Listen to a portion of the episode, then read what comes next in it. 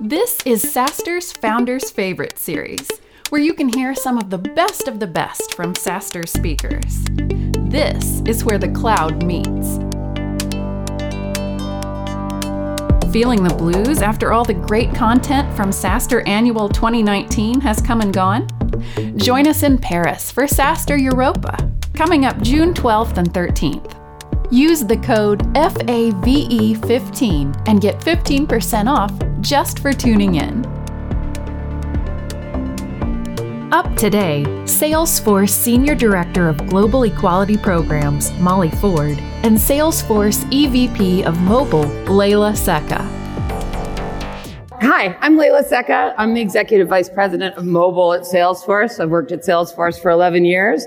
And this is Molly Ford. I'm the Senior Director of Global Equality Programs at Salesforce. I've been there about seven years, and our function of equality is about two years old. And SaaStr, you're in for a treat today. Yes, we thought we'd tell you sort of the story of how equality came to be at Salesforce because it's a pretty interesting um, saga, right? Absolutely. So let's start back about five years ago. I was running what we call the App Exchange at Salesforce, which is like our app store, and I got a new job running a business unit called Desk.com, which is customer service uh, for small business. And Molly was my PR lead, so we worked together all the time. Absolutely. So I uh, I'd been working at Salesforce for a while, and I'd always I grew up in product. I was a product manager for the lion's share of my time. And even before Salesforce, I'd had this feeling that the men were getting paid more than the women. Um, it was just sort of a sense, like when we were around the water cooler, they were talking about things they were buying, and I was like, nah, I could buy a Tesla, but that would be so stupid given how much money I make, and they were doing this. So um, I had been talking about equal pay for a while, and Molly and I were on a train. Yes. We were on a train ride going from Boston to New York for some Salesforce events. And I had this great presentation or an idea. And it was about two years old. It had been some PowerPoint slides. And I basically said, envision this. You're at a conference, and one day, all of the sessions, all of the panels are, you look on stage and everybody's a woman, right? Whether you're talking about AI, leadership, anything. And I had this idea for about two years on my laptop. And I said, hey, we've got some downtime on this train ride. Leyla, I have this great idea. Do you want to see it? Do you want to hear about it? And I started to show her my slides, and she said, make some changes, do some things a little different, send it to me, right? And when I talk about this at women's conferences, people go, oh, you gave your idea away. You, you gave it to someone. And little did I know, I'll let you have the rest of the story. So Molly and I were on this train and she had this great idea. And now a women's conference doesn't sound so outrageous, but back then it was a pretty outrageous idea. Um, so I had been thinking about equal pay. I'd been working with our head of HR, who's also a really good personal friend of mine, Cindy Robbins. And she and I had been playing around with the idea that something we wanted to sort of approach equal pay. And then Molly came with this great idea for a women's summit. And we'd also been sort of talking about a mentoring program for women inside of Salesforce. So Cindy had a one-on-one with Mark and she invited me and we got all ready and we went to the one-on-one and we sat there and, you know, the crux of the conversation was about equal pay. And it really was us sort of saying to him, Hey, you know, we think there's an issue here. And his response was funny. He was like, no, no way. We would never have that. That's not our culture. That's not our company. Um, and I was like, yeah, but nah. And Cindy was like, yeah. And then we said to him, Cindy said to him, look, if we look under the hood, if we pop the hood open and see like there are equal pay issues, mm-hmm. um, we're going to have to address them. And he said, okay, let's do it. Let's pop the hood and see what we have. And then I very quickly was like, oh, and by the way, we want to do a women's summit. Um, and, and, we wanted to do this mentoring program. And he had said yes to the mentoring program. And then I said, we want to do this women's summit. Molly Ford has this great idea to do a women's summit. And he did a funny thing where he was like, yeah, yeah. And then I was like, okay, so budget. And he was like, yeah, yeah, go find it. But, you know, do it, make it happen. So I called Molly well, first I called my mom because right. she was super fired up. No, I think I got a text that said "giddy up." Oh, right. I sent you a text. giddy up. text that said "giddy up." Right. Right. Um. So we got the approval to do it, and then sort of began the real work. And Molly right. did the lion's share of that. Right. Why don't you talk and, But that? the point I want to call out here is when we talk about mentorship versus sponsorship. Notice what Leyla did for me. She actually took my idea into rooms that I wasn't in You know, it's about having that seat at the table. I wasn't even in the room, but more importantly, she kept my name on my idea. So it's about advocating for people when they're not physically in that room, taking their ideas forward and keeping their name on it, right? And Yeah. making sure they're getting the credit for what they did.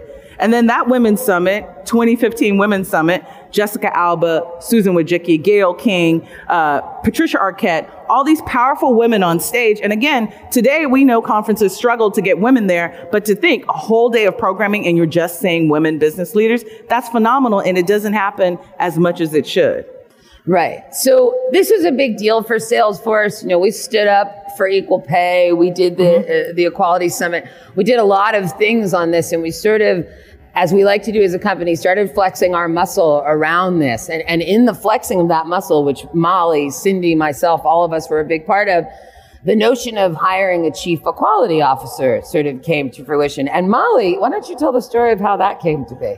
Yeah, so I was doing my little PR job and hustling on the side doing diversity work, and that work started to be noticed that I was the person behind some of our narratives, writing, kind of helping tell those stories. And so Mark Benioff reached out to me and said, Hey, wh- what do you think's happening here? But the very first question Mark asked me was, What's your experience as a black woman working at Salesforce? That's a powerful moment because not enough leaders are asking their employees. We talk about culture, but what's your experience with your identity? How are you moving through the company culture? And that kind of led to, we were going to do a big equality project or diversity project. And that led to the hiring of our first chief equality officer, Tony Prophet, someone who had been in our ecosystem, but also doing some equality things in his day to day life and, and job. And that kind of led to becoming an actual official equality team. which Molly was the first member of. Absolutely. Um, and, and, you know, there, there are lots of stories around uh, allyship and equality. I, I wanted to t- tell you one other thing around this, and that is when Tony came on board and Molly and Tony sort of formed the Office of Equality at Salesforce, which has now sort of become a core part of everything we do at the company. Um, we have employee resource groups, which most of you do have, or as your companies grow, you will have. Um, and these are groups where people identify and self-identify and gather together to share experiences and to have different types of events. And, we, have always had them at Salesforce for, for a long time. And we were looking for executive sponsors for those groups. So Tony called me and said, I want you to be the executive sponsor of Bold Force, which is our black employee resource group at Salesforce. And I um, called him back and I said, Hey, that's cool, but I'm not black. So don't you think I should maybe be like in charge of the women's group or some, you know, I am one, I'm a woman. And he said, no, no, we, we talked about it. We, we expressly want you to be the exec sponsor of Bold Force. So I said, yes, of course. You know, I'm, happy to do anything. And then I sort of did a very similar type of thing where I spent a lot of time listening to the black employees inside of Salesforce. How does it feel to be a black employee at Salesforce? How does it feel to be a black person in technology? How does it feel to be a black person in America? All things I cannot understand, but I can try really hard to have compassion and understanding around. I know what it feels like to be a woman in technology, and I know how hard that has been at moments. So, you know, I can consider how difficult it would be to be even more different than everyone else in the room. Molly has this great thing she says, which is the onlyness. Yeah, we talk about onlyness at Salesforce. When you're the only person of color on your team, you're the only woman in the room. It's the loneliness of being the only. We call it the onlyness, right? So one of the messages that we're really clear to not just preach, but also execute at Salesforce is this community of allies and allyship. So Leyla saying, yes, I will be the executive sponsor. That means I'm mentoring, I'm sponsoring the careers, I'm leaning in for black employees. And she's saying, I'm doing that as an ally. And we're very clear that we're like, allies is not about hero worship or great white savior, you know, like the movie Blindside. That's not what we're asking. It's like me as a straight woman, how am I an ally for the LGBT community? How are you leaning in for other people, right? That's really what it's about, building this community of allies that we're asking folks. And then I want Leyla to talk about language, right? And why language is super important and kind of some flack she received because the hard part about being an ally, well, let me stop and say, what does an ally look like at Salesforce? We have four steps to being an ally. Ally is actionable. It's ask, ask people about their journey, right? What's it like to be a black woman? Listen, listen with empathy and respect. Show up. So when there's a South Asia Force Diwali festival, show up, right? enjoy and learn about their culture. Show up to a Bold Force meeting if you're not black. And that last one, which is super important, is speak up. So if there's that racist joke, that blonde joke, and in this era of hashtag me too, you have to speak up. So it's not good enough for men to say, well, if I never open my foot, my mouth, I never have to put my foot in it. Being on this ally journey means you may mess up, you may say the wrong things, but you ask the questions. And so tell them about like the language. Like people aren't armed with the language for equality right now or diversity. Right. So one of the first things I did when I became the exec sponsor of Bold Force is I asked them, what do I say? Do I say African American? Do I say black? Like, what word do I use here? Because I'm confused. And they said, we've self-identified as black. That's the word we use. That's the word we want you to use. And then, no, that was great. I, we was listening. And then I was in an exec meeting. You know, these are good people. These are like some of the best people in the world I've ever met. We're in an exec meeting and somehow it came up and I started talking about Bold Force And I said, you know, the black employees, whatever I said, I said something. And I finished saying it, and then we had a break, and we were all like walking to the loo or whatever, and maybe four or five different people who are my friends, who are people I love, came up to me on the way to the bathroom, and they tap, tap, tap me, and they said, Hey, Leyla, you can't say the word black. And it was such a moment for me because all I could think was, my word, if we don't have the vocabulary to have the conversation about how we need to change, how the hell are we ever going to change? Right. And so with that, I, you know, I really thought a lot about that. That was like a real moment for me. And to Molly's point of like, you can't get in trouble if you don't open your mouth. Like those days are over. Okay. That type of leadership where you stand back and are like, hmm, I'm going to see what happens. You won't be a leader in five years if that's the way you decide to do it. Like you have to play in this. And if you are a white person, my God, if you are a white man, which I love white men, I'm married to one, I'm made to, I'm down with it, right? I, I like them, but you have the most important voice in this because no one expects you to say anything right? You can just stand by the wall and be quiet. Like, oh yeah, I don't agree, but I'm not, you know, I'm not getting involved. That's the definition of privilege, ladies and gentlemen. And in this day and age, wait, can we stop and clap yeah, for that? Oh, yeah, I agree. I mean, I, I, do think that that's the definition of privilege, and and I have a lot of privilege. I'm, I'm well aware of how much privilege and luck I've had in my life. I'm not sitting up here acting like I'm perfect by no means. But I do think that in the day of Me Too and in the day of diversity and equality, this was not a topic five years ago. We were weird in the corner being like, we got to do something. Something about this is wrong. Like, and she's mm-hmm. a black woman and I'm a white woman and we work at a really amazing company that's on the edge and thinks about things a little bit differently. But like, this wasn't normal. Like, by the way, I'm old, but cloud computing wasn't normal 10 years ago. I spent like most of my career telling people it was okay to put their data in the cloud. Now we act like that's normal, right? It's the same thing with diversity. Five years ago, we were talking about this on a train in hushed voices back and forth something's wrong and how are we going to do this? And now we're sitting on stage in front of all of you, like the leaders of Silicon Valley. You are building the companies that will be the next Salesforce. So as the leaders of those companies, how are you going to show up for people that don't look like you? Like how many of you are mentoring a person of color? Mm-hmm. How many of you are actually sponsoring a woman? Like standing up in the room and being like, no, she should get the job. No. I don't mean to sound preachy, but I just think we've hit a point in our in our collective history as the technology geniuses that are changing the world, in which we need to take a look at the world we're actually creating around ourselves as well.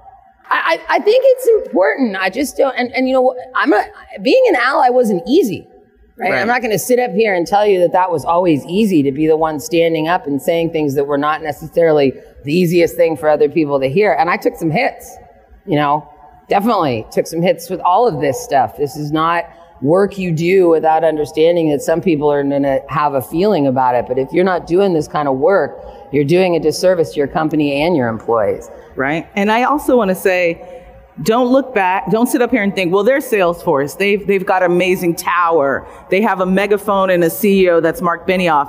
Our message really for you is to start early and start soon, right?